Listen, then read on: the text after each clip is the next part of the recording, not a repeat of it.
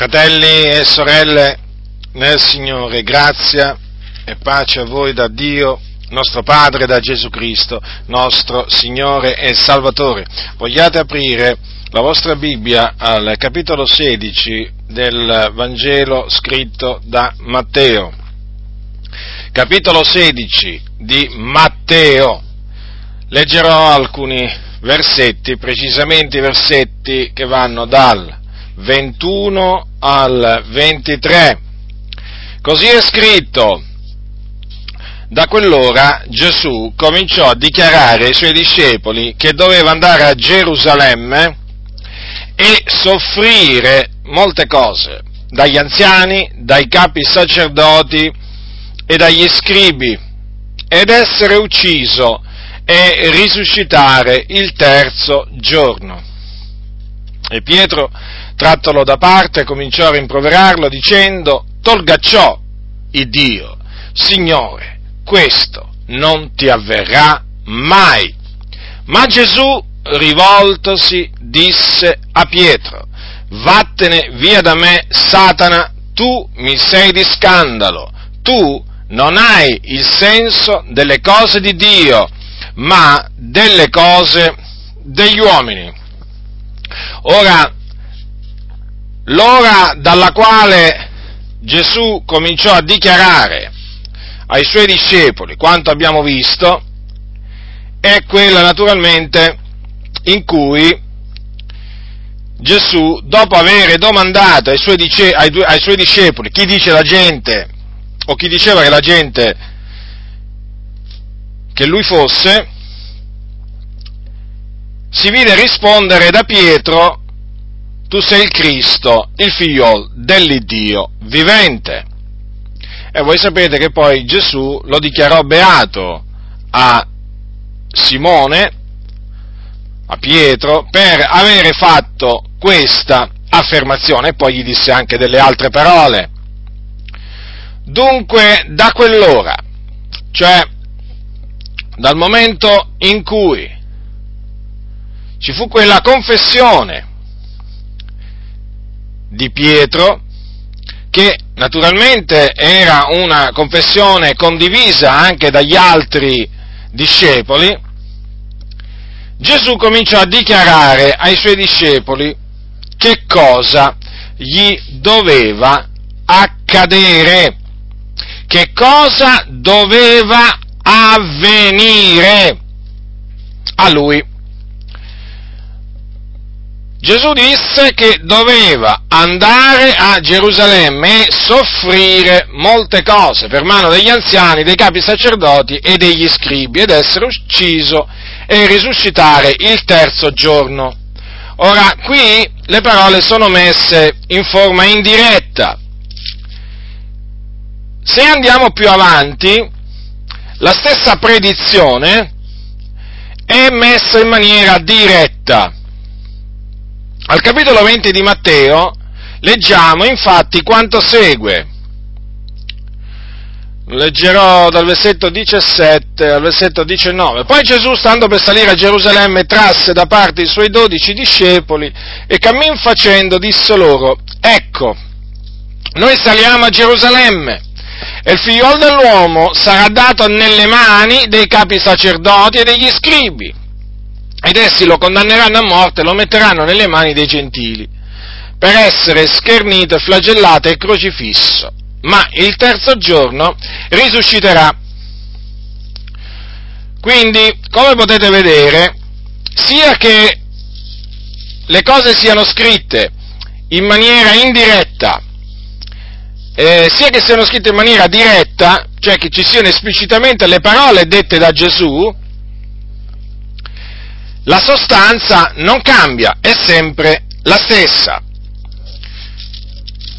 Se voi prendete il capitolo 8 di Marco, troviamo che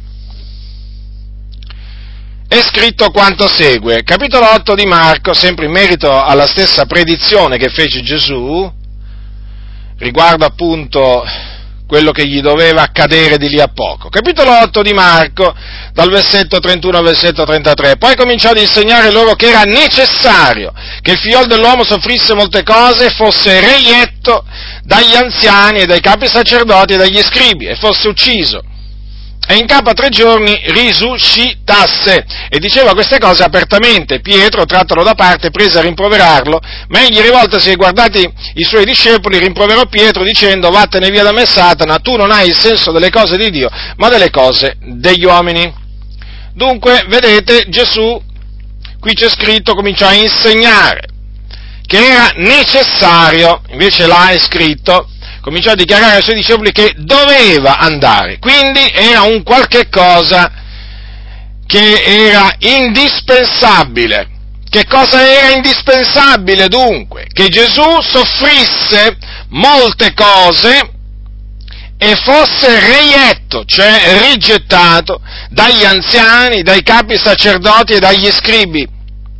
Questo è quello che lui disse doveva avvenirgli, doveva accadergli tutto ciò.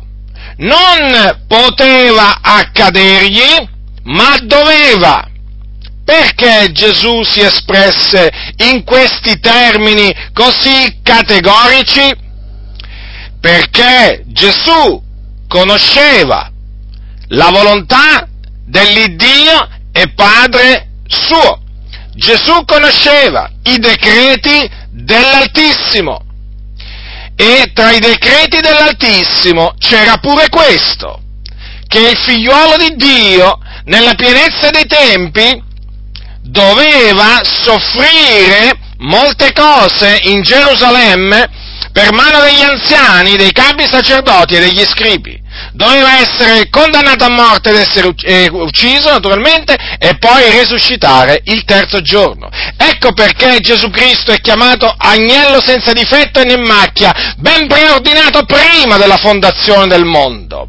Badate bene, queste sono parole dell'Apostolo Pietro, sì, proprio dello stesso Apostolo che si vide, rimpro- si vide rimproverare in quella maniera dura quando, dal Signore, quando appunto lui, eh, diciamo, si fece uscire dalla bocca quelle parole stolte, mi riferisco a Pietro, appunto quando gli disse poi, tolga ciò il Dio Signore, questo non ti avverrà mai. Proprio l'Apostolo Pietro poi, evidentemente, aveva accettato la correzione, aveva eh, compreso il piano di Dio, aveva eh, compreso i decreti di Dio e quindi nella sua prima epistola ha chiamato Gesù agnello senza difetto né macchia, ben preordinato prima della fondazione del mondo, ma manifestato negli ultimi tempi per voi. Preordinato prima della fondazione del mondo a che cosa? Ad essere offerto quale sacrificio espiatorio per i nostri peccati. Ma allora Pietro ancora non lo comprendeva.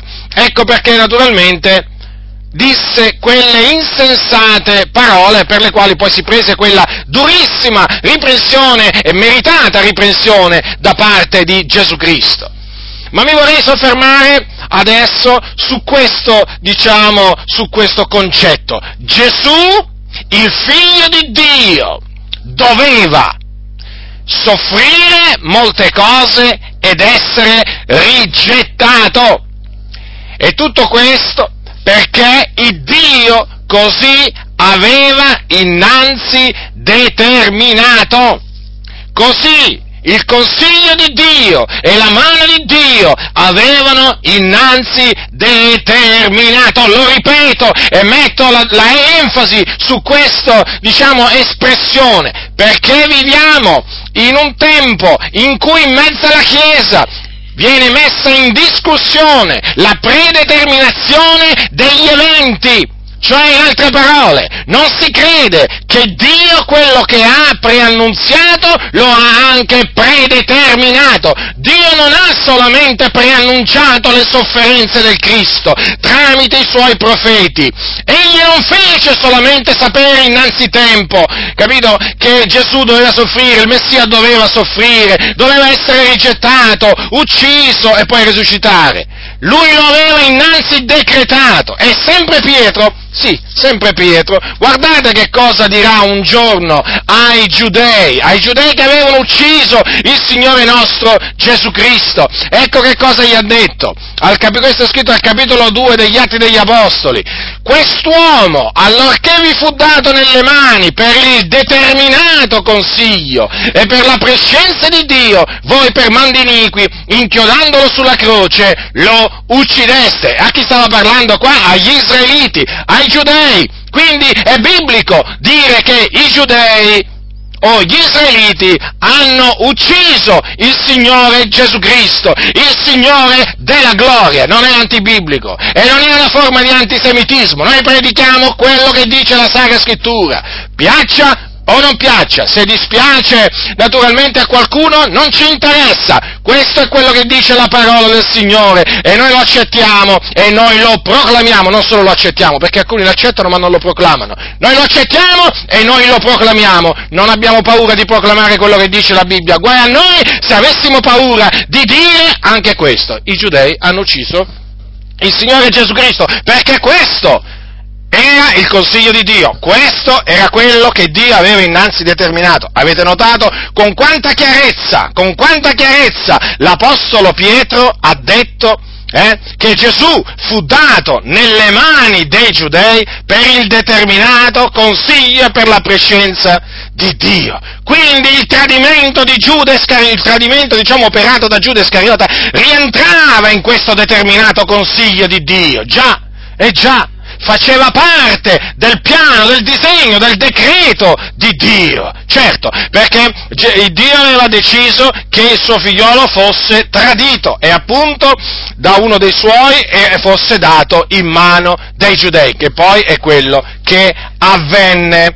Dunque, e badate bene, badate bene che i discepoli credevano che quello che era avvenuto a Gesù, eh, che Gesù, come abbiamo visto, predisse lui stesso nei giorni della sua carne, quello che era accaduto a Gesù non era accaduto per caso, o in virtù del rischio delle probabilità, perché si sono inventati pure questa espressione, c'è già nel mondo questa espressione, ma alcuni pastori l'hanno adottata, già, adesso c'è pure il rischio delle probabilità, adesso c'è pure il caso, si sente parlare pure del caso dal pulpito, proprio da dove non si dovrebbe mai sentir parlare del caso, del rischio delle probabilità, ecco che si sente parlare. Voglio dire ancora una volta con chiarezza, i discepoli credevano che che quello che era avvenuto a Gesù, quindi le sue sofferenze, la sua crocifissione, era avvenuto tutto per volontà di Dio, per decreto di Dio, perché così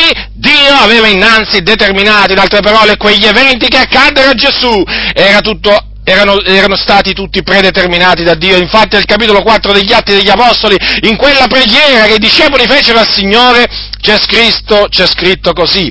E in vero in questa città, capitolo 4, versetto 27, Atti degli Apostoli, e in vero in questa città contro il tuo santo servitore Gesù che tu hai unto, si sono raunati Erode e Ponzio Pilato, insieme coi gentili e con tutto il popolo di Israele, per fare tutte le cose che la tua mano e il tuo consiglio avevano innanzi determinato che avvenissero. Più chiaro di così, io non avrei potuto dirlo. E naturalmente loro l'hanno detto. È così chiaro, fratelli. Tutte le cose, notate che cosa fecero? Chi? Erode, Ponzio Pilato, gentili con tutto il popolo di Israele. Tutte le cose, fecero tutte le cose, non solo alcune, tutte. Tutte le cose che la mano di Dio e il consiglio di Dio avevano innanzi decretato che dovesse avvenire. Allora, fratelli del Signore, vedete dunque che i discepoli recepirono il messaggio del Signore, i discepoli credettero a quello che Gesù aveva detto, cioè che lui doveva, doveva soffrire molte cose e doveva essere rigettato. Lo credettero, lo credettero. Certo, non lo credettero subito perché, come abbiamo visto, Pietro, Pietro non lo credette subito e infatti se ne uscì fuori con questa espressione, tolga ciò il Dio. Ma ci torniamo fra poco su quello che disse, su quello che disse Pietro. Dunque, tutto questo era stato, eh, diciamo, le sofferenze, il rigetto di Gesù da parte dei giudei, la sua morte, la sua atroce morte, morte spiatoria, ricordatevelo, era innanzi, erano tutte cose che erano state innanzi determinate da Dio. E difatti basta leggere l'Antico Testamento, i Salmi, i profeti, per rendersi conto come erano state preannunciate da Dio. E quello che Dio ha preannunciato lo ha anche predeterminato. Se voi leggete il capitolo 53 di Isaia, per esempio, vi renderete conto che lì si parla delle sofferenze del Cristo. Se voi leggete per esempio anche il Salmo 22, voi leggete che lì veramente si parla delle sofferenze che il Cristo doveva patire, doveva patire. Era necessario che lui patisse tutto ciò. Era necessario, era necessario naturalmente per la nostra salvezza, per la nostra salvezza. Ed era, ed era necessario, ed era necessario che lui fosse rigettato rigettato, rigettato, già, è venuto in casa sua e i suoi non l'hanno ricevuto, che significa? I suoi l'hanno rigettato, vedete? Era necessario, doveva essere rigettato dagli anziani, dai capi sacerdoti e dagli scribi. E a tal proposito, e a tal proposito voglio che andiate al capitolo 4 degli Atti degli Apostoli perché vi vorrei fare notare alcune cose. Voi sapete che Pietro e Giovanni furono fatti comparire davanti al Sinedro, o meglio davanti agli anziani e scribi e capi sacerdoti, per rispondere appunto di quello che avevano fatto. Già, perché era stato guarito, diciamo, per mezzo di loro, eh, era stato guarito un zoppo fin dalla nascita. E quindi, eh, in virtù di questo miracolo della guarigione, avvenuto a questo uomo, che tutti peraltro conoscevano, un vero miracolo, chiaramente loro prima furono messi in prigione e poi il giorno seguente furono fatti comparire davanti, appunto, chiamiamole le autorità religiose di quel tempo a Gerusalemme. E nel suo discorso, nel suo discorso che, che Pietro fece dinanzi, dinanzi appunto a queste autorità religiose, disse queste parole Pietro. Disse a loro, eh? Quindi a coloro che lui aveva davanti, eh? Egli, cioè Gesù, è la pietra che è stata da voi edificatori sprezzata ed è divenuta la pietra angolare. A chi le disse queste parole? Se voi leggete versetto 5 le disse a i capi, gli anziani e gli scribi e anche il sommo sacerdote, Giovanni, Alessandro e tutti quelli che erano della famiglia dei sommi sacerdoti. Questi capi di cui si parla sono i capi sacerdoti, perché se voi leggete poi il versetto 23 vi renderete conto appunto che erano i capi, i capi sacerdoti. Ora, eh, Pietro citerà questo passo poi anche nel, in un'altra forma, eh, al, nella sua prima epistola, quando dice la pietra che gli edificatori hanno riprovata, è quella che è divenuta la pietra angolare, riprovata. Questo è un passo, questo è un, un passo del, dell'Antico Testamento, fratelli nel Signore, quindi scritto molti e molti anni, molti anni prima della, della venuta di eh, Gesù Cristo. E nell'Antico Testamento è messa così questa frase, Salmo 118, versetto 22, la pietra che gli edificatori avevano rigettata è divenuta la pietra angolare. Vedete dunque? Gesù Cristo, la pietra, la pietra preziosa, fu rigettata. Da chi? Dagli edificatori. Chi erano gli edificatori? i capi sacerdoti, gli anziani e gli scribi. Vedete dunque? Gesù che cosa aveva detto? Gesù che cosa aveva detto? Torniamo a leggerlo al capitolo 16. Aveva detto, bisogna, allora, cominciò a dichiarare ai suoi discepoli che doveva andare a Gerusalemme e soffrire molte cose. Questo è scritto in Matteo, ma se noi dobbiamo, dobbiamo prenderlo in Marco. In Marco, c'è scritto, poi cominciò a insegnare loro che era necessario che il figlio dell'uomo soffrisse molte cose e fosse reietto dagli anziani, dai capi sacerdoti e dagli scribi. Vedete dunque? Perché?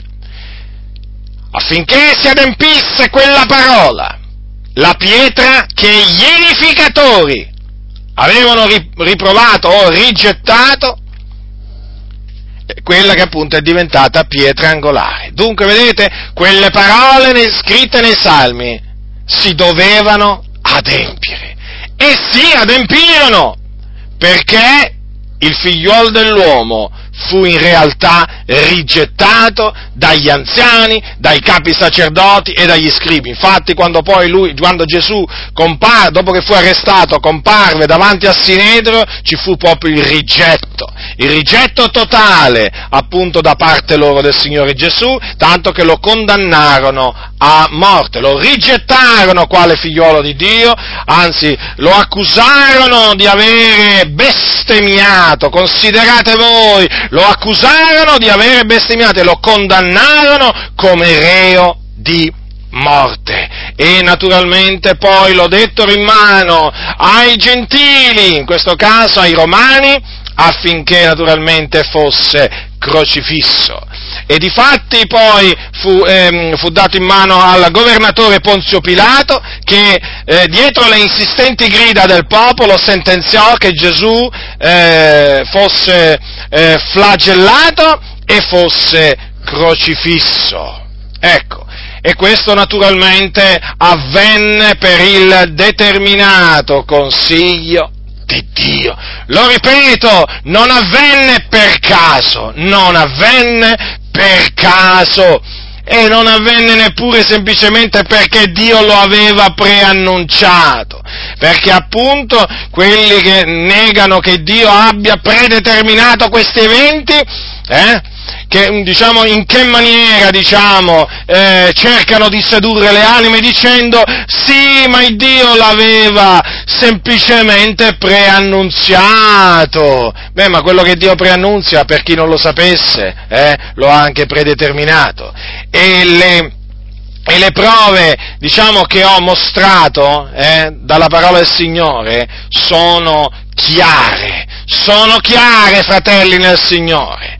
Ora, come abbiamo visto, come abbiamo visto, l'Apostolo Pietro, quello stesso Apostolo, che poco prima aveva detto tu sei il Cristo, il figliuolo dell'Iddio vivente, quello stesso Apostolo a cui Gesù poco prima aveva detto tu sei beato Simone, figliuolo di Giona, perché non la carne e il sangue ti hanno rivelato questo, ma il Padre mio che è nei cieli, dico, quello stesso Apostolo disse così, cioè cominciò a rimproverare Gesù Ecco, Pietro rimprovera Gesù. Cosa gli dice?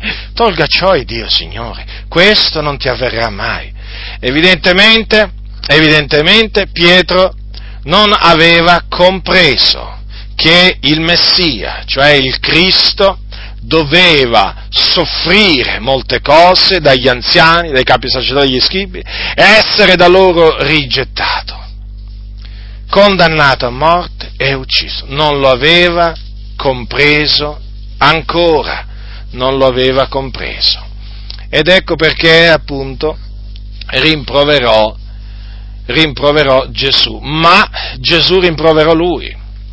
Chiaro, perché il rimprovero giusto è quello che Gesù rivolse a Pietro e non quello che Pietro rivolse a Gesù. E come potete vedere, Pietro praticamente si auspicava che quelle cose non avvenissero a Gesù.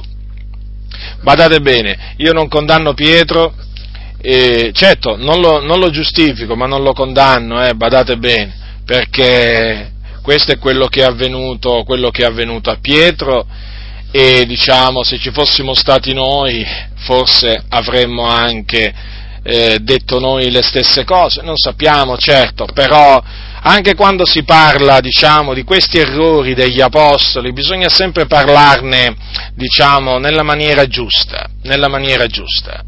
E non come alcuni, non come alcuni ne parlano, diciamo, eh, prendendo in giro gli apostoli. Io non mi permetto di prendere in giro gli apostoli, perché erano gli apostoli del Signore e in quel momento certamente Pietro parlò da parte del diavolo.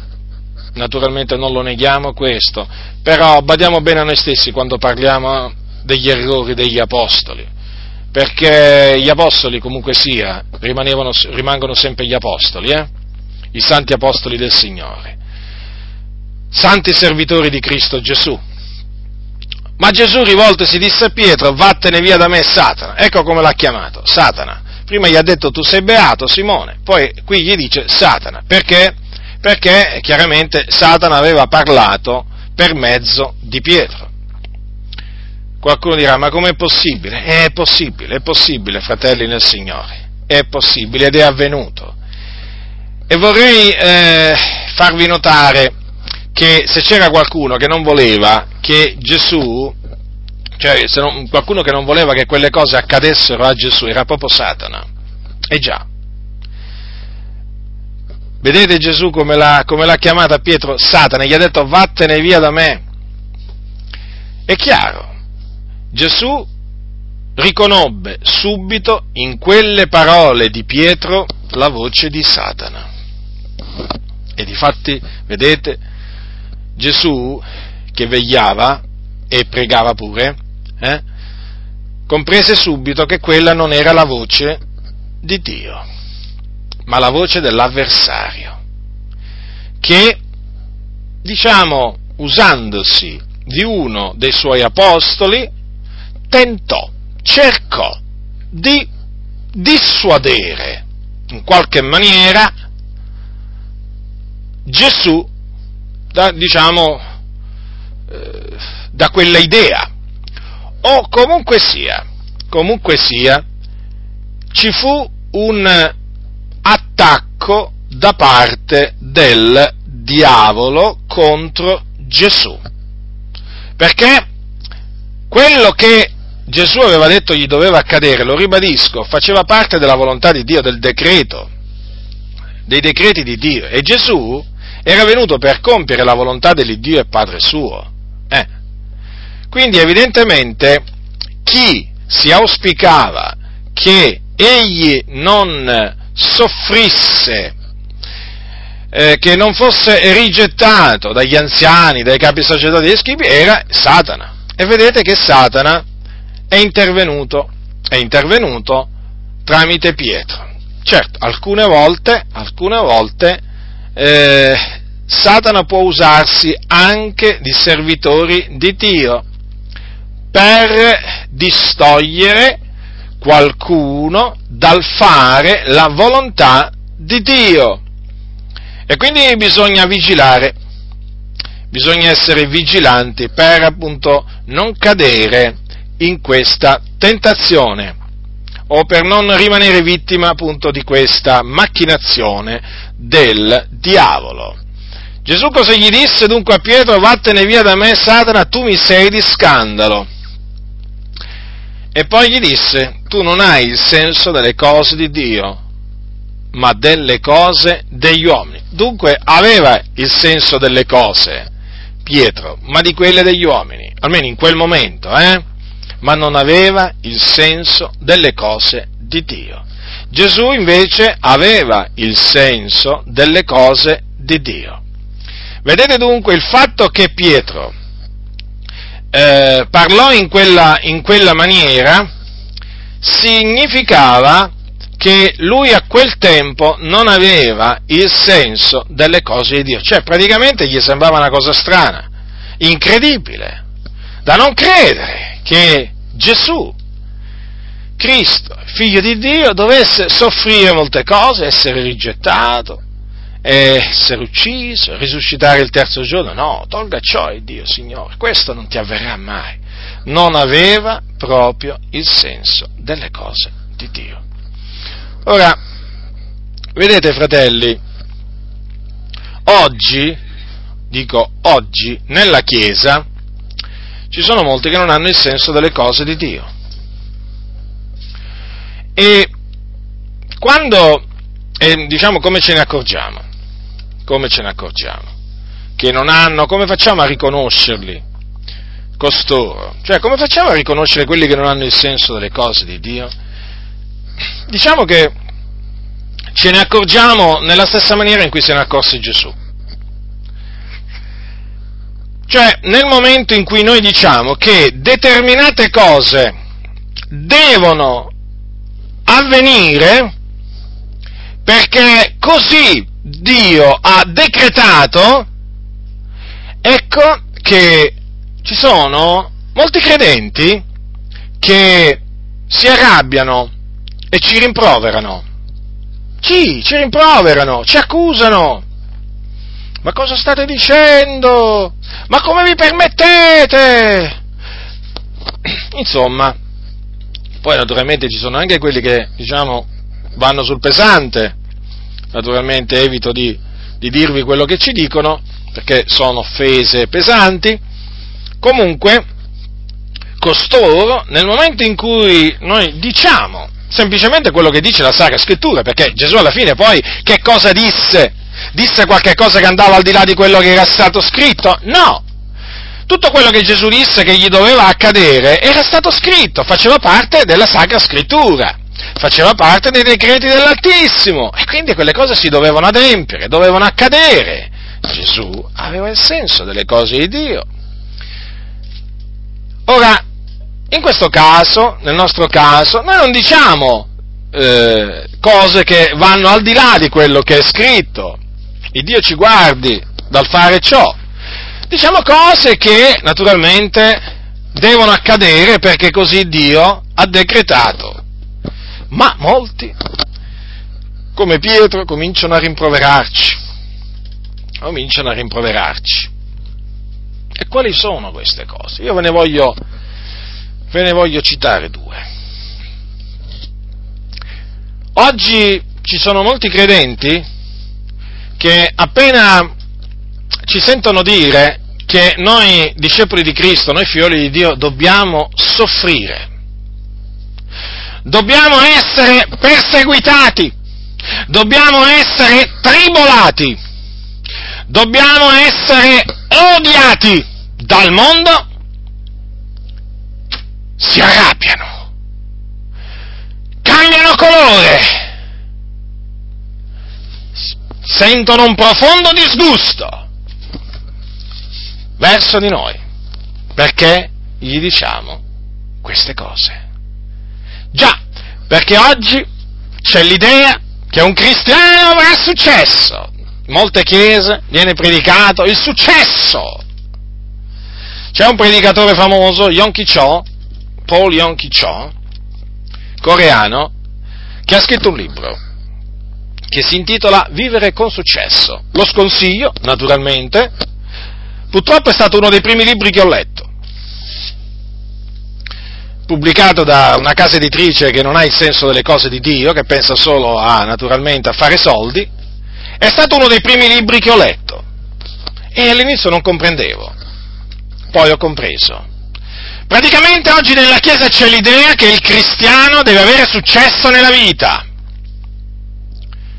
deve prosperare, diventare ricco, materialmente, eh? Materialmente! E quindi deve fare una vita principesca, deve avere una bella macchina, un villone con piscina, possibilmente, poi deve vestire abiti, diciamo, voglio dire, abiti eh, particolari, costosi.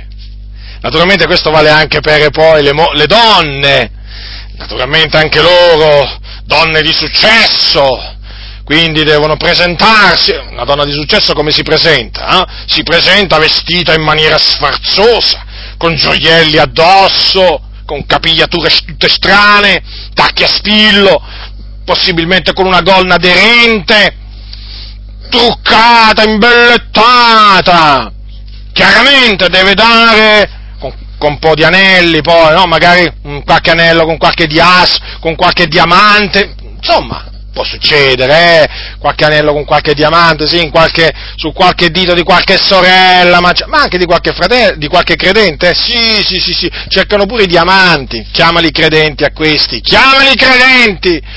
Ecco, loro si devono presentare all'uditorio come persone di successo e quindi devono presentarsi in questa maniera. E questi predicatori, che alcuni, alcuni addirittura dicono che loro vogliono avere l'oro adesso, sono stanchi di sentir parlare delle strade d'oro in cielo, della piazza d'oro in cielo, no, dice basta, noi vogliamo avere l'oro adesso. Ecco, vi stavo dicendo appunto di questo libro, Vivere con successo, che fa tanto del male purtroppo, soprattutto a quelli appena convertiti che non hanno discernimento, appunto presenta la vita del credente appunto come una vita in cui lui deve avere successo, deve diventare qualcuno. E certo, questo è il messaggio della prosperità che viene oggi diffuso a piene mani in tutto il mondo, dall'est all'ovest, dal nord al sud de, de, del mondo. Oramai dappertutto questo messaggio ha infestato molte chiese, persino nei paesi più poveri del mondo sono arrivati questi cianciatori, questi impostori che predicano questo messaggio che appunto presenta la vita del cristiano come una vita veramente di successo. Di successo praticamente loro dicono che quando tu ti converti risolverai tutti i tuoi problemi, non avrai più problemi di nessun genere, né fisici né finanziari, niente, diventerai poi una persona ricca.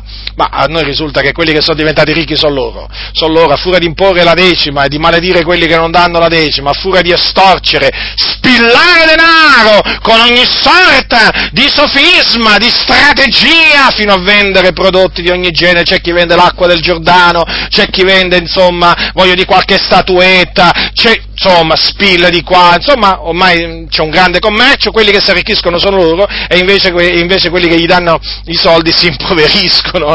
Ecco, se c'è qualcuno, diciamo, che ha ricevuto un grande beneficio da questo messaggio diabolico, sono proprio i predicatori della prosperità che esistono pure in Italia, naturalmente, perché questo veramente cancro, ha attecchito pure nella nostra penisola. Allora voglio dire, costoro presentano, presentano una vita una vita priva, priva di persecuzioni, di odio da parte di quelli del mondo, di afflizioni, di tribolazioni, perché appunto secondo loro un credente, lungi, da, lungi dall'avvenirgli tutte queste cose, no, no, ma cosa dici? Ma cosa stai dicendo? Noi siamo figli del re dei re, anzi, alcuni rincarano la dose e ti dicono, ma noi dobbiamo conquistare il mondo, ma noi dobbiamo guadagnare le nazioni a Cristo e metterci a governare sulle nazioni. Questa è la teologia del dominio che va appunto a braccetto con eh, il messaggio della prosperità. Perché noi, loro dicono, dobbiamo presentare a Gesù quando tornerà, dobbiamo presentargli il regno, dobbiamo consegnargli il regno. Quindi praticamente ci sarà un passaggio di mani del regno, secondo questa gente riprovata, no? diciamo la Chiesa consegnerà il regno a Gesù, gli dirà Gesù, ecco il regno, ecco il regno. Vedete?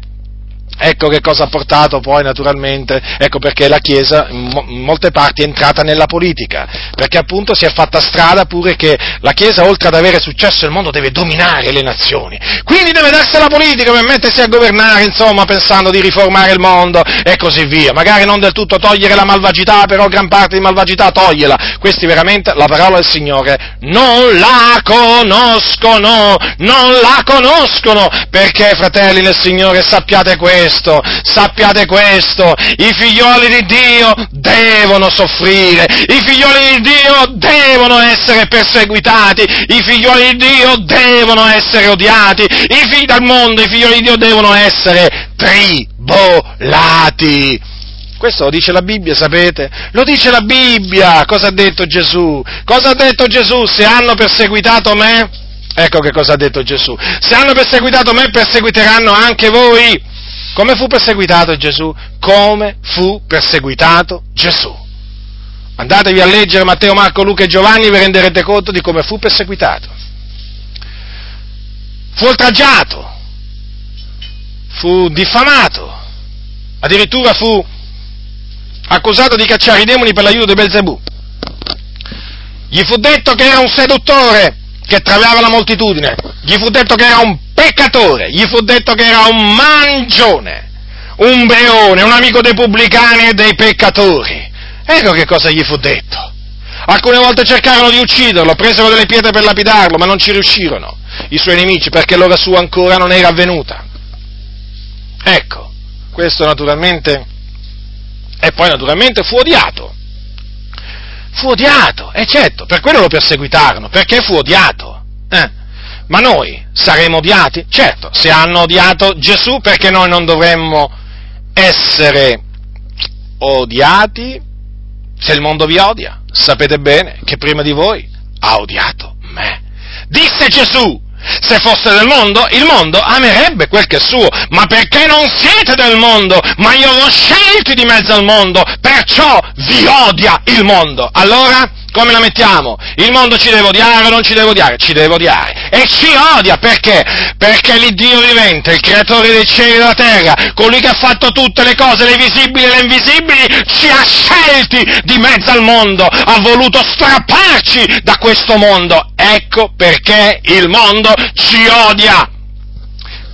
Ecco perché il mondo non odia quelli che dicono che Dio non l'ha scelti, probabilmente non li odia per questo perché non dicendo mai che Dio li ha scelti di mezzo al mondo, il mondo, il mondo non li odia. Il mondo non li odia. Cominciate a dire, cominciate a dire, Dio ci ha scelti di mezzo al mondo. Eh? Vedrete, vedrete quanti vi, vi odiano. A dire la verità non è che vi odieranno solo quelli del mondo, vi odieranno anche a taluni che si dicono credenti. Non dire che Dio ti ha scelto. Nel, nel di, in uno dei libri di Spurgeon, uno, mi viene in mente che, eh, pubblicato da Readi, mi viene in mente che Spurgeon, che credeva nell'elezione, in una meditazione, se non ricordo male, in una meditazione di, disse almeno quattro volte, se non ricordo male, Dio mi ha scelto, Dio mi ha scelto, Dio mi ha scelto, Dio mi ha scelto. Che hanno fatto le Adi? Hanno tolto Dio mi ha scelto. Non gli stava bene. Mi dà fastidio. Ma io le dico queste cose, a me non interessa se mi faccio nemici in mezzo alle chiese dell'Assemblea di Dio in Italia. Diceva Paolo, sono diventato vostro nemico dicendovi la verità. L'importante è che io vi dica la verità. Poi se voi mi, mi odiate, a me non interessa. Il problema non è mio, il problema è vostro. Siete voi che vi dovete ravvedere, siete voi che dovete riconoscere i vostri errori. Ma però io dirò ancora oggi, Dio mi ha scelto, dirò ancora oggi di tutti i cristiani, Dio ci ha scelti di mezzo al mondo, perciò il mondo ci odia e quindi nessuno si scandalizzi in mezzo al popolo del Signore. Il mondo ci odierà perché ha odiato Gesù Cristo, l'eletto. Gesù sapete che è chiamato l'eletto? L'eletto, già, già, l'eletto. Mm? Mi sa che nemmeno, questo a taluni piace, eh? Nemmeno questo. Gesù era l'eletto e l'eletto di Dio naturalmente e noi siamo gli eletti. Gli eletti perché Dio ci ha scelti eletti, scelti sono sinonimi. Ci ha scelti di mezzo al mondo. Vedete dunque? Non siamo noi che abbiamo scelto il Signore, ma grazie siano resa a Lui che Lui ci ha scelti. Ah, se, se io dovevo scegliere il Signore, sarei ancora là a brancolare nel buio, sotto la potestà delle tenebre. Se avessi dovuto scegliere io il Signore, come dicono alcuni, no? Sceglie Gesù, sceglie Gesù. Ma quale sceglie Gesù? È Dio che sceglie. E d'altronde Gesù che cosa ha detto? Non siete voi che avete scelto me, ma sono io che ho scelto voi. Perciò il Dio ci ha scelti di mezzo al mondo e perciò il mondo ci odia. Quindi saremo odiati, fratelli nel Signore. Saremo perseguitati, saremo tribolati come gli apostoli che erano tribolati in ogni maniera. Un giorno gli apostoli tornando da un, diciamo andando in alcune comunità portarono loro questo messaggio, confermarono gli animi dei discepoli, è scritto.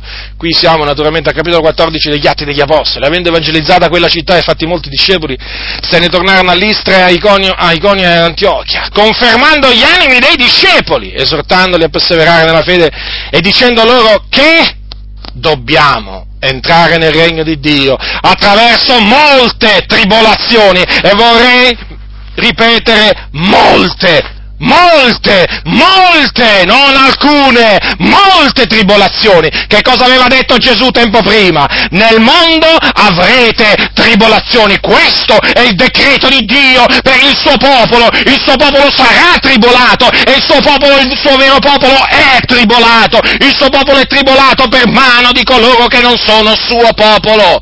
Quindi, vedete, questo conferma il messaggio di Gesù nel mondo avrete tribolazione. E cosa, detto, cosa hanno detto gli apostoli Paolo e, e Barnaba? Hanno detto ai, quei discepoli, dobbiamo, dobbiamo, dobbiamo entrare nel regno di Dio attraverso molte tribolazioni. Non ha usato il verbo potere, possiamo entrare nel regno di Dio attraverso molte tribolazioni, ma dobbiamo. Vi ricordate che Gesù cosa aveva detto? No? Che doveva, doveva soffrire molte cose, doveva essere reietto e noi dobbiamo dobbiamo entrare nel regno di Dio attraverso molte tribolazioni.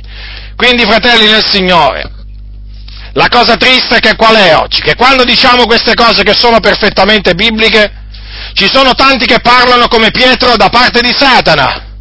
Ma no, in una maniera simile, certamente non, è, non uguale. Ma cosa dici, fratello? Ma non è così, ma guarda che noi siamo figli del re dei re, noi qui, noi là, sai, ho sentito quel predicatore americano. Ecco, ecco Satana come parla. Ecco Satana come parla tramite la bocca dei credenti. Fratelli del Signore, vi voglio dire questo, anche questo non aspettatevi che Satana vi tenti o, o che vi parli, diciamo, esclusivamente tramite i cattolici romani, i testimoni di Geova, i mormoni, i drogati, i mafiosi, i camorristi, quelli dell'andrangheta, o voglio dire, voglio dire perso- altre persone, no? Capito? O buddisti, musulmani. Cioè, non aspettatevi che il diavolo vi parli, diciamo, esclusivamente eh, tramite quelli di fuori Guardate, eh, guardate, tramite anche i cattolici romani naturalmente, eh. No, no, no, no, no, sappiate che Satana parla, diciamo, principalmente tramite alcuni di dentro, perché gli viene così più facile per sedurre la Chiesa.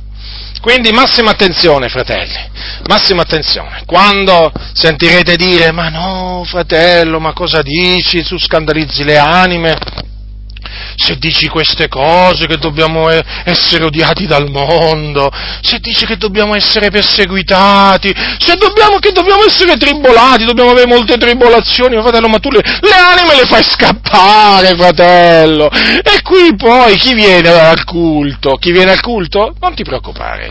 Al culto ci verranno coloro che veramente il Signore poi attirerà in quel luogo.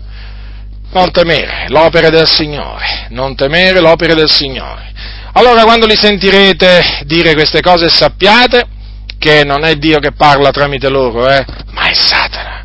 Quindi riprendeteli, rimproverateli severamente affinché si tacciano e abbiano la bocca chiusa. Noi non possiamo tollerare, come d'altronde non lo tollerò nemmeno Gesù, che ci vengono a dire qualche cosa che deve avvenire e che, e che dicono che praticamente che non devono avvenire. Quello che deve avvenire deve avvenire, fratelli. Così è scritto e così deve avvenire. Quello che, quello che dicono costoro, naturalmente, è perché questa è una macchinazione del nemico, che cerca di far credere che la Chiesa la Chiesa non deve, non deve, subire queste cose, quindi che la Chiesa si deve mischiare con il mondo, che la Chiesa deve assomigliare al mondo, certo, perché nel momento in cui il nemico riesce a farti credere eh, che tu non, non, devi essere tribolato, non devi essere perseguitato, odiato dal mondo, ti farà credere naturalmente che ti, ti puoi alleare con il mondo, ti puoi alleare con il mondo per cambiare il mondo, ma tutti quelli che si sono alleati con il mondo, eh, ricordatevi questo, sono stati cambiati dal mondo, non hanno cambiato il mondo perché il mondo è rimasto tale quale, ma il mondo ha cambiato loro e loro si sono corrotti. La Chiesa pensa di cambiare il mondo entrando in politica? Fratelli nel Signore, quando la Chiesa entra in politica, la Chiesa si corrompe. Non c'è stato un caso nella storia eh, in cui la Chiesa sia entrata in politica e non sia rimasta corrotta, non sia rimasta presa nel laccio della politica e veramente non si sia allontanata dalla parola del Signore. Ogni qualvolta la Chiesa eh, ha fatto spazio al nemico eh, con questo messaggio o della prosperità o del dominio, ricordatevi, si è corrotta oltremodo e si è allontanata dalla parola di Dio, dalla sana dottrina. E difatti questi ci detestano perché noi predichiamo la sana dottrina che si oppone naturalmente alle loro ciance, alle loro profane ciance. Ecco perché non ci sopportano questi. Ecco perché non ci sopportano. Dunque, fratelli del Signore, ricordatevi, eh, ricordatevi che dobbiamo entrare nel regno di Dio attraverso molte tribolazioni e dato che ci sono, diciamo, te- dato che siamo in tema di tribolazioni, vi ricordo che la Chiesa d- dovrà passare attraverso la grande tribolazione. Eh? Ve lo ricordo, fratelli nel Signore, perché oggi purtroppo mediante questo, mediante questo eh, diciamo, messaggio sbagliato, questa dottrina falsa del rapimento segreto, viene fatta credere che a un certo punto la Chiesa sarà rapita, anzi loro dicono che può essere rapita pure anche questa notte in maniera invisibile, e naturalmente dopo che la Chiesa sarà stata rapita si scatenerà sulla terra veramente, si scatenerà veramente, come dire, un periodo, inizierà un periodo di grande tribolazione, e per chi? Ma mica per la Chiesa. La Chiesa sarà in cielo, fratello.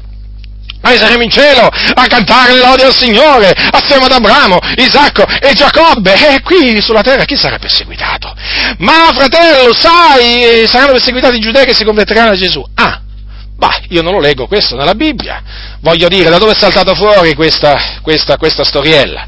È saltata fuori, diciamo, nel XIX secolo praticamente è lì che è saltato fuori il rapimento segreto, che non esiste nella parola del Signore. Quindi hanno fatto credere molti, nella maggior parte delle chiese, che la Chiesa non passerà la grande tribolazione, è una grande tribolazione, durante la quale appunto l'anticristo, l'anticristo perseguiterà i santi, li perseguiterà a morte. La Bibbia li chiama i santi. Mm? Se voi prendete l'Apocalisse, appunto vi renderete conto vi renderete conto che eh, farà guerra ai, ai, santi perché le sarà dato guerra far, eh, alla bestia che sale dal mare, chiamata così, le sarà dato di fare guerra ai santi e di vincerli e molti saranno messi a morte, quelli che non, eh, per esempio che rifiuteranno di adorare la bestia, l'immagine della bestia, quelli che rifiuteranno di prendere il marchio della bestia, quelli saranno messi a morte. Ci sarà un periodo di grande tribolazione per la Chiesa, che è appunto quel periodo che precede la venuta gloriosa di Gesù Cristo dal cielo.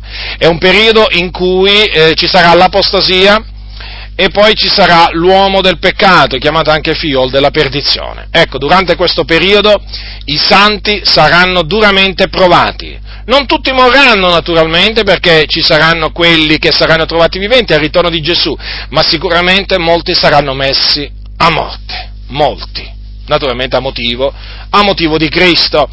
E dunque, quando qualcuno vi verrà a dire ma no, ma noi, ma noi non dobbiamo passare attraverso la grande tribolazione, ditegli guarda che così è scritto nella Bibbia, noi dobbiamo passare. Non solamente in questo mondo diciamo, dobbiamo diciamo, eh, sopportare molte tribolazioni e patiremo molte tribolazioni, ma prima della venuta di Gesù Cristo, i santi che sono sulla terra eh, patiranno appunto una grande persecuzione da parte dell'anticristo. Ma comunque tutto questo non deve preoccupare coloro che sono in Cristo, coloro che amano Cristo, coloro che temono Cristo. Perché come diceva, come diceva l'Apostolo Paolo, per me il vivere Cristo, morire guadagno, per i santi morire e guadagno, perché guadagnano l'anima loro, perché vanno in cielo con il Signore. Quindi non vi turbate, non vi eh, scandalizzate, come peraltro non vi scandalizzate nel sentire dire che appunto ehm, noi credenti veniamo odiati, perseguitati e tribolati. Vi ricordate Gesù? Gesù un giorno ha detto queste cose, vi espelleranno dalle sinagoghe, anzi l'ora viene che chiunque vi ucciderà crederà di offrire servizio a Dio. Eh, vi ricordate queste parole? E perché gliele disse? Affinché non siate scandalizzati. Vedete, Gesù ci ha avvertiti prima, affinché non rimaniamo scandalizzati, affinché quando queste cose ci accadono, eh, noi ci ricordiamo che Lui ce le ha dette, ce le ha dette che ci avverranno, fratelli, ci avverranno, non ci meravigliamo quindi se il mondo ci odia, non ci meravigliamo se il mondo ci perseguita, se il mondo veramente ci fa, ci fa tribolare, non ci meravigliamo, non ci meravigliamo se quelli del mondo ci offendono, se quelli, se quelli del mondo veramente ci fanno tutte quelle, o se quelli del mondo ci uccidono a motivo di Cristo.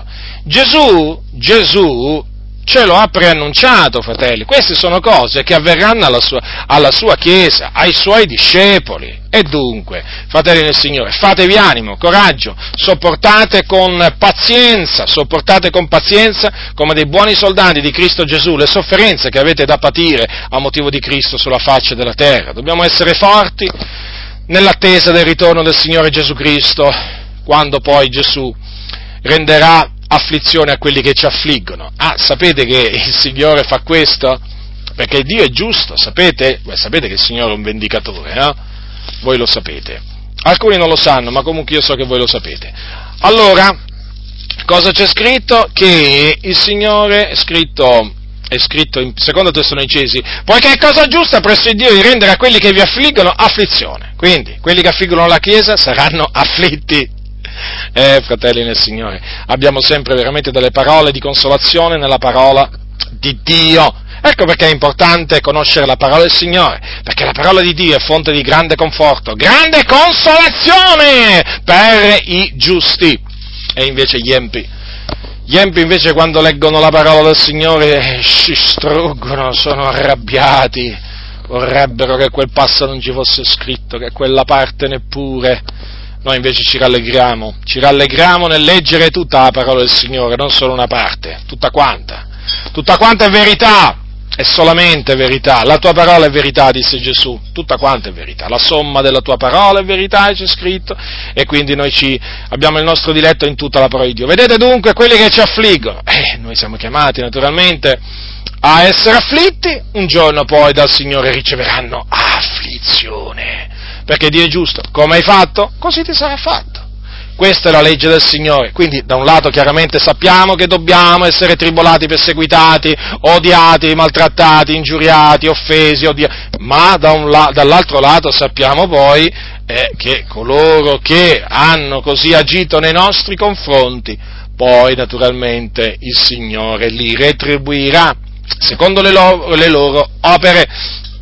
Dunque state molto attenti a coloro che vi vengono a presentare la vita del cristiano com- come una vita, diciamo, eh, da vivere in mezzo alle delizie, in mezzo veramente alle ricchezze, in mezzo ad ogni sorta di, di privilegi. Guardate, fratelli del Signore, questo messaggio ha fatto tanto del messaggio della prosperità associato alla teologia del dominio, ha fatto dei danni enormi, ha portato corruzione dopo corruzione dappertutto. Dovunque ha attecchito questo messaggio ha portato corruzione. La Chiesa si è corrotta, quindi non fate spazio, non fate spazio a coloro che presentano la vita del credente come una vita di successo in questo mondo, priva di tribolazioni, persecuzioni, perché la Bibbia lo dice che queste cose ci devono accadere invece.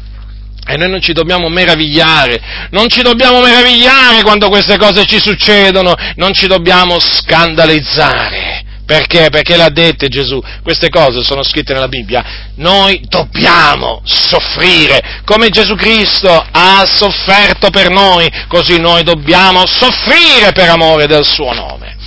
Ora, e dunque rimproverateli costoro, rimproverateli come Gesù rimproverò Pietro, così rimproverate voi costoro che vi presentano questo messaggio, che tende a allontanare dalla vita del credente e persecuzioni, e tribolazioni, insomma, e così via. No, fratelli del Signore, quello che è scritto si deve adempiere, il decreto di Dio, noi crediamo nei decreti di Dio, e quindi non, non possiamo fare spazio a queste ciance di costoro. Ora, e costoro non hanno il senso delle cose di Dio. Non hanno il senso delle cose di Dio, sì, questi qua. Questi qua, che magari credono pure che Dio guarisce, che il Signore salva, che il Signore battezza con lo Spirito Santo, magari credono pure a queste cose, ma fratelli, non hanno il senso delle cose di Dio, non hanno il senso delle cose di Dio.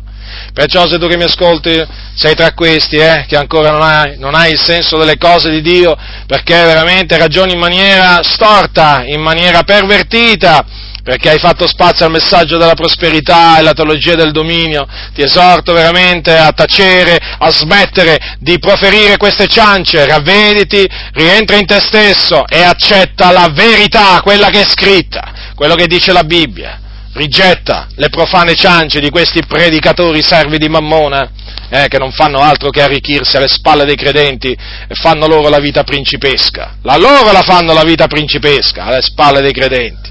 Poi dicono che Dio ha benedetto l'opera delle loro mani. Vogliono far credere che loro sono come Salomone, come Abramo, Isacco e Giacobbe, quando sono dei ladri. Ladri! Una massa di ladroni!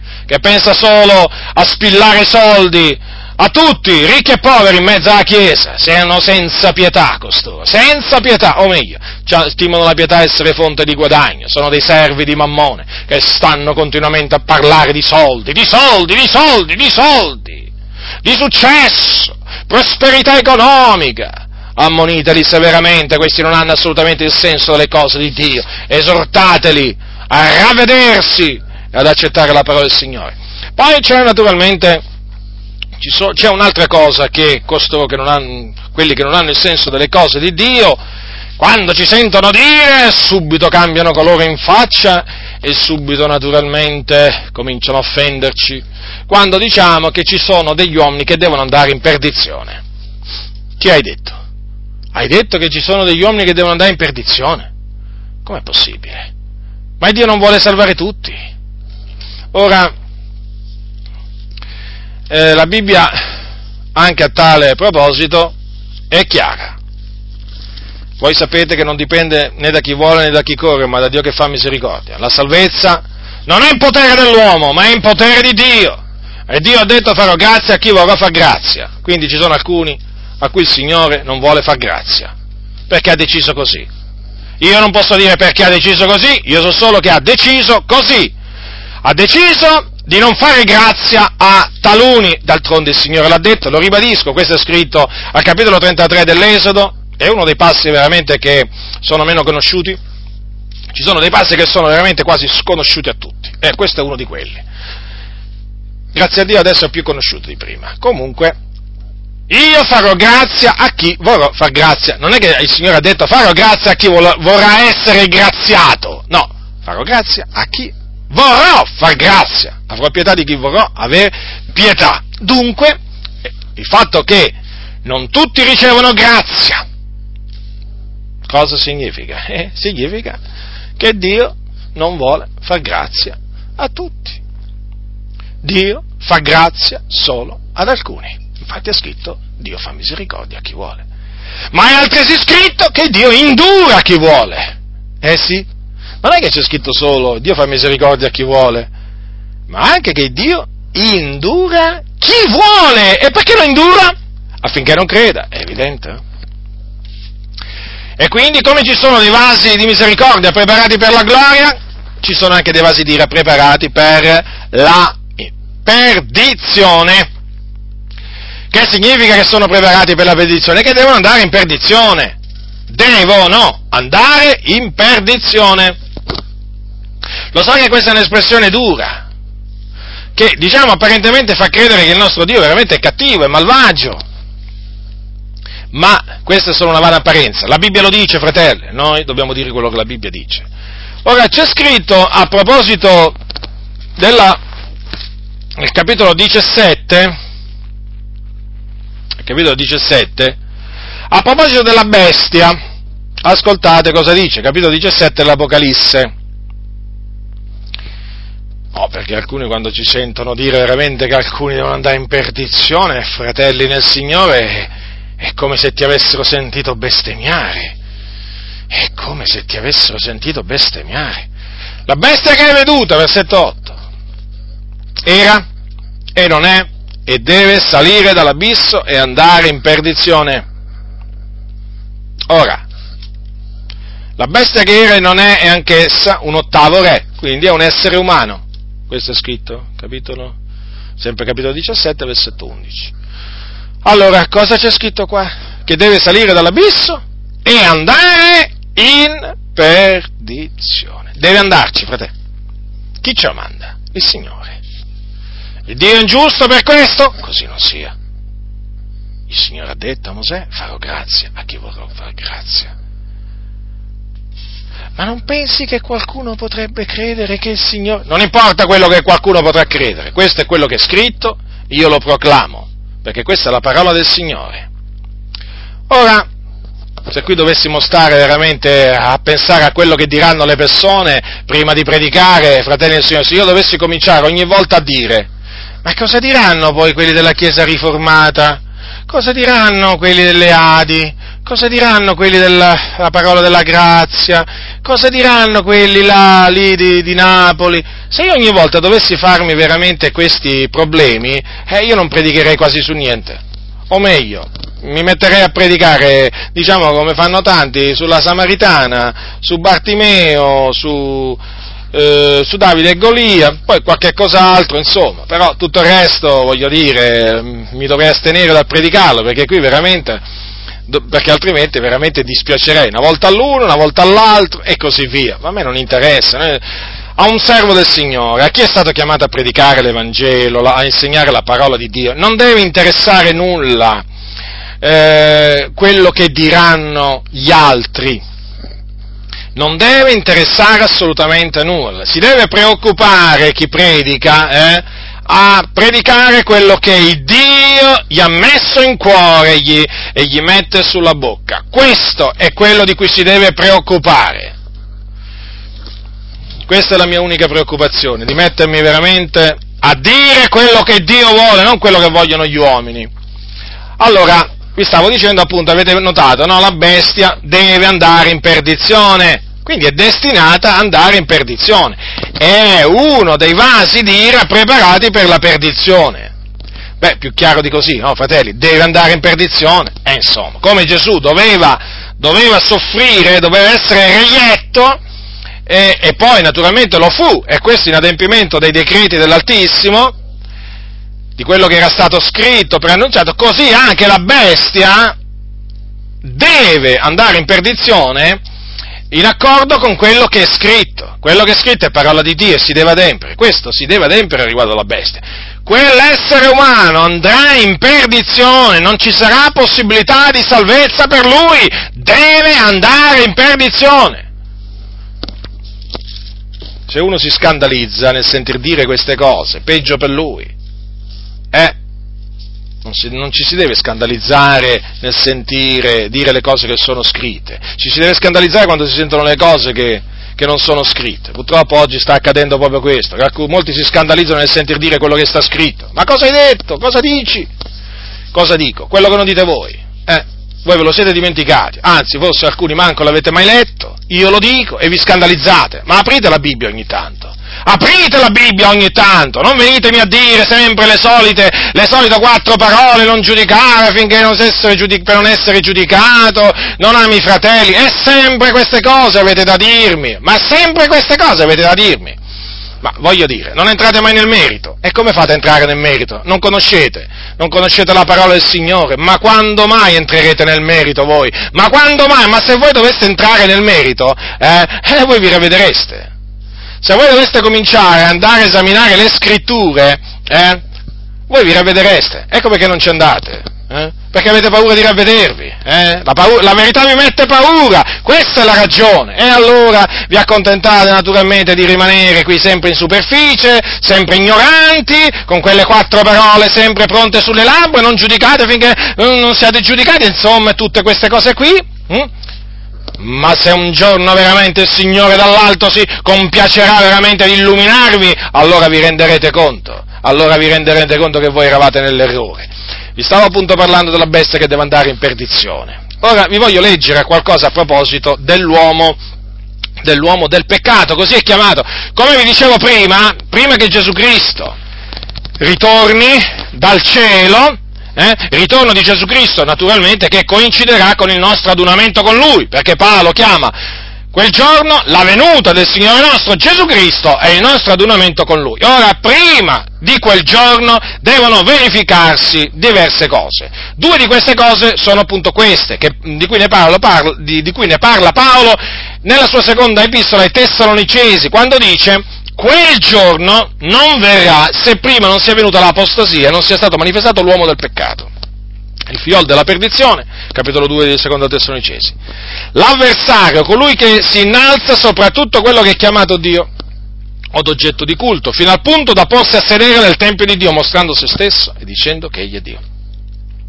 Ora, che cosa c'è scritto più in là a riguardo dell'Empio? Ecco cosa è scritto. Allora sarà manifestato l'Empio, versetto 8, che il Signore Gesù distruggerà col soffio della sua bocca e annienterà con l'apparizione della sua venuta. Fratelli nel Signore, questo è il decreto di Dio, quello che Dio ha decretato a riguardo dell'avversario dell'anticristo, cioè del fiol della perdizione. La perdizione, ha decretato la perdizione per questo essere spregevole, che farà la sua apparizione prima della venuta di Gesù Cristo. Ve lo ripeto cosa dice la Sacra Scrittura? Il Signore Gesù lo distruggerà col soffio della sua bocca e annienterà con l'apparizione della sua venuta. Ora, quindi deve andare in perdizione gli sarà preclusa la salvezza, non potrà essere salvato, non potrà, lo ribadisco, non potrà essere salvato perché deve andare in perdizione. E così anche naturalmente possiamo parlare del falso profeta. Falso profeta, certo, perché il falso profeta, assieme poi alla bestia che sale, che sale dal mare, cosa c'è scritto nella Bibbia? Cosa c'è scritto nella Bibbia? È scritto così.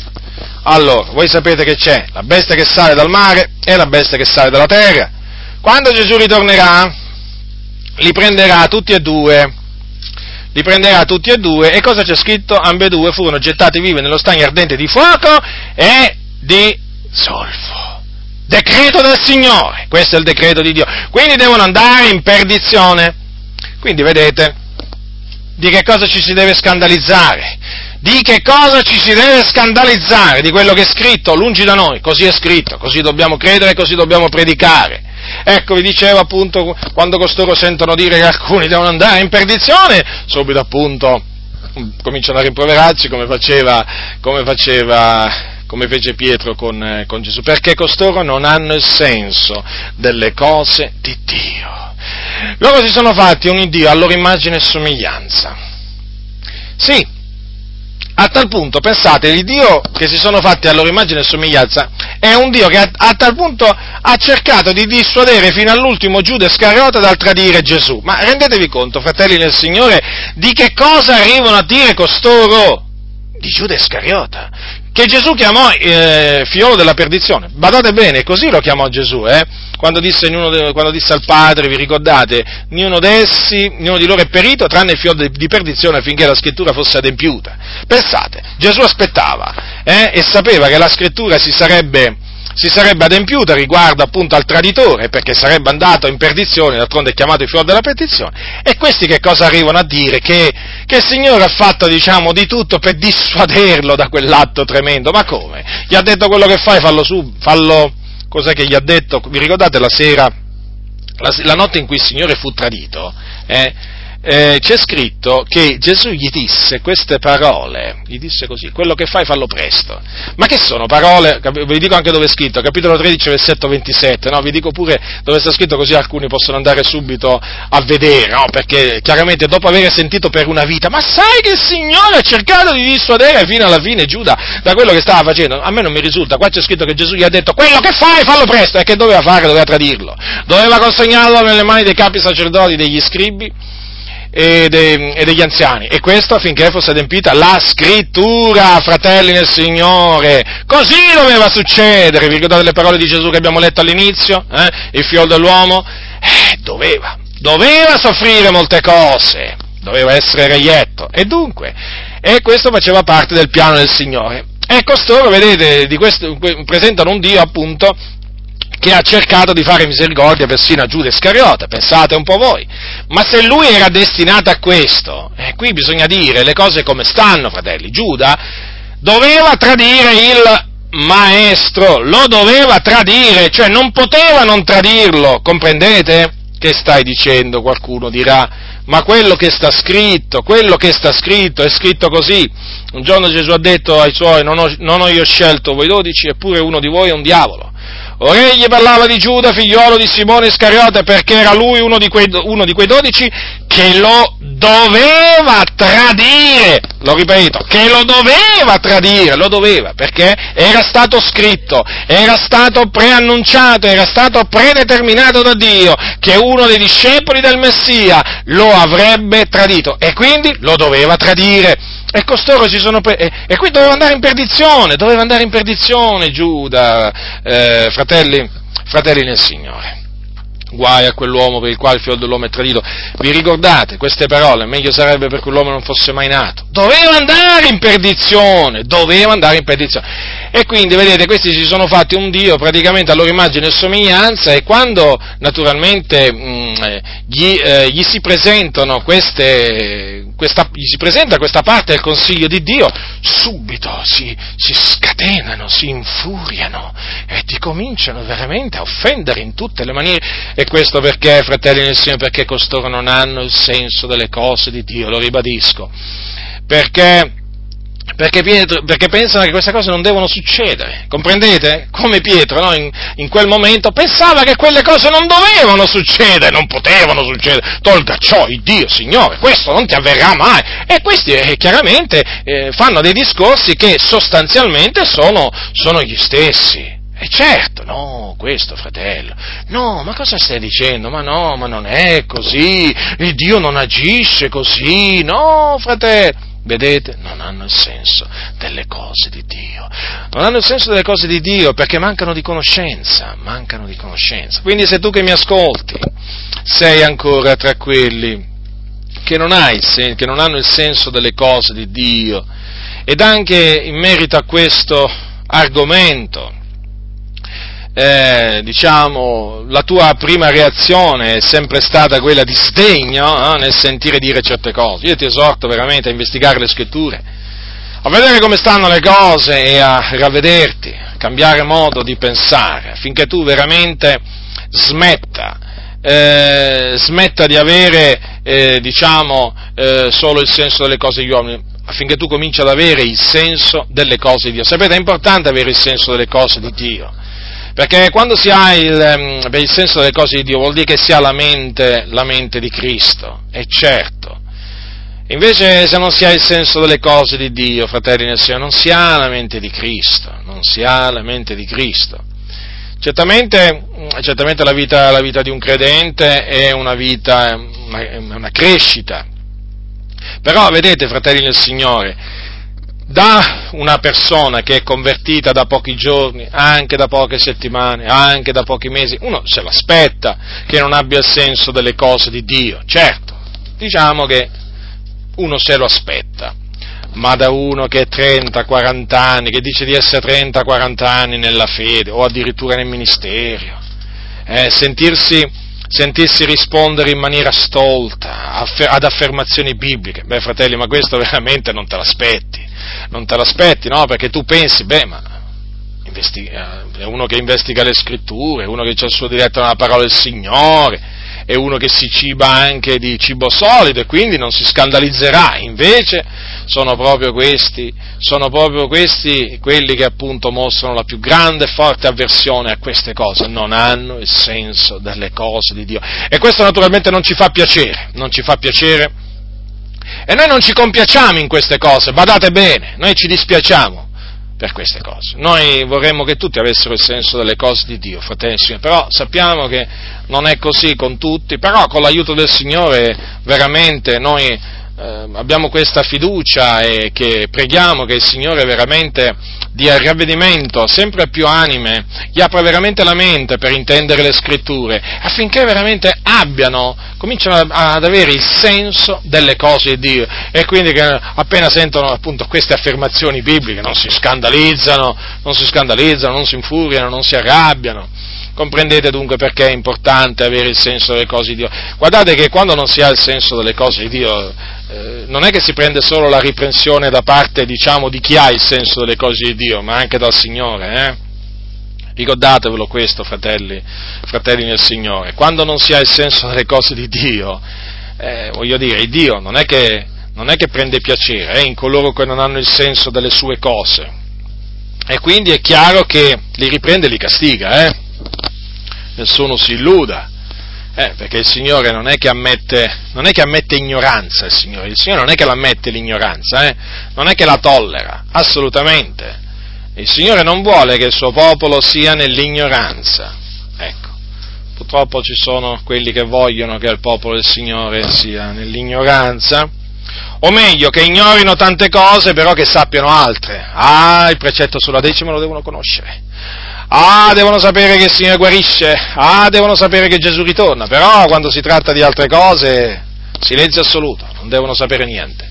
Badate bene, fratelli del Signore, che il Signore non si compiace non si compiace in coloro che non hanno il senso delle cose di Dio ma delle cose degli uomini e ve l'ho dimostrato perché Pietro subì una durissima riprensione da parte di Gesù. Quindi se tu che mi ascolti, se tu che mi ascolti ancora non hai il senso delle cose di Dio e ancora ti ostini, ti ostini ad accettare queste parti del consiglio di Dio, ti esorto, te lo ripeto, ti esorto a ravvederti ti esorto a ravvederti, a riconoscere i tuoi errori, perché non va bene. Non va bene davanti agli occhi del Signore. Quello che tu dici non va assolutamente bene. Hai fatto spazio al nemico. Ti sei illuso di, eh, diciamo, di dire una cosa da parte di Dio. Ti sei illuso non hai assolutamente detto una cosa da parte di Dio, come non la disse Pietro. Pietro non disse qualche cosa da parte di Dio, ma disse qualcosa da parte di Satana. Non è che con questo smise di essere un, un discepolo di Cristo, no, però si prese una dura riprensione. E quindi anche tu, tu che non hai il senso delle cose di Dio, tu meriti una dura riprensione, una severa riprensione, ma affinché tu rientri in te stesso, come Pietro peraltro. Certo che Pietro rientrò in se stesso e poi riconobbe il suo errore perché, come ti ho letto prima nella sua come ti ho letto nella sua epistola, o meglio, o meglio eh, diciamo, mh, mm, almeno in due circostanze Pietro nella sua epistola fa capire di aver accettato la riprensione e di avere compreso poi, diciamo, eh, il piano del Signore e quindi poi di avere il senso delle cose del Signore. Però a quel tempo, quando parlò in quella circostanza a Gesù, non aveva il senso delle cose di Dio. Nella vita, sapete, il Signore, nella sua grande, nella sua grande bontà, ci dà il tempo di ravvederci e quindi sappi, tu che non hai il senso delle cose di Dio, che Dio ti riprende per il tuo bene, ti dà del tempo per ravvederti affinché tu rientri in te stesso, perché devi sapere che il Signore è buono, è lento all'ire di grande, e di grande benignità. E questo naturalmente lo fa, lo fa per, per, il tuo, per il tuo bene, perché se tu sei un credente, sei un figliuolo di Dio, il Signore ti ama, ti ama di un grande amore, ti ama di un amore eterno. Ma naturalmente il Signore vuole che noi cresciamo nella conoscenza, che noi non rimaniamo dei lattanti, dei bambini in Cristo, ma che diventiamo degli uomini fatti. E solo gli uomini fatti hanno il senso delle cose di Dio. Solo gli uomini fatti non si scandalizzano quando sentono dire che noi dobbiamo essere odiati, che noi dobbiamo soffrire, che noi dobbiamo essere tribolati, che noi dobbiamo anche essere uccisi in talune circostanze. Noi naturalmente come popolo del Signore ci saranno quelli che tra di noi saranno uccisi, devono essere uccisi a motivo di Cristo e, e, come naturalmente gli uomini fatti non si scandalizzano quando sentono dire che ci sono taluni che devono andare in perdizione perché sono dei vasi di ira preparati per la perdizione e questo naturalmente perché il Dio fa misericordia a chi vuole e indura a chi vuole sempre naturalmente secondo il beneplacito della sua volontà per adempiere, per adempiere i suoi disegni. Dunque, fratelli del Signore, comportate questa mia breve parola di esortazione affinché veramente possiate, se avete il senso delle cose di Dio, affinché veramente continuate ad avere il senso delle cose di Dio, affinché siate confermati in questo, se invece non avete ancora il senso delle cose di Dio e vi opponete a queste, a queste due, mm, due cose che vi ho enunciato, che devono esserci, che devono accadere, eh, affinché veramente rientrate in voi stessi e possiate, possiate riconoscere che sono cose scritte e quindi si devono accettare. La grazia del Signore nostro Gesù Cristo sia con tutti coloro che lo amano con purità incorrotta. Amen.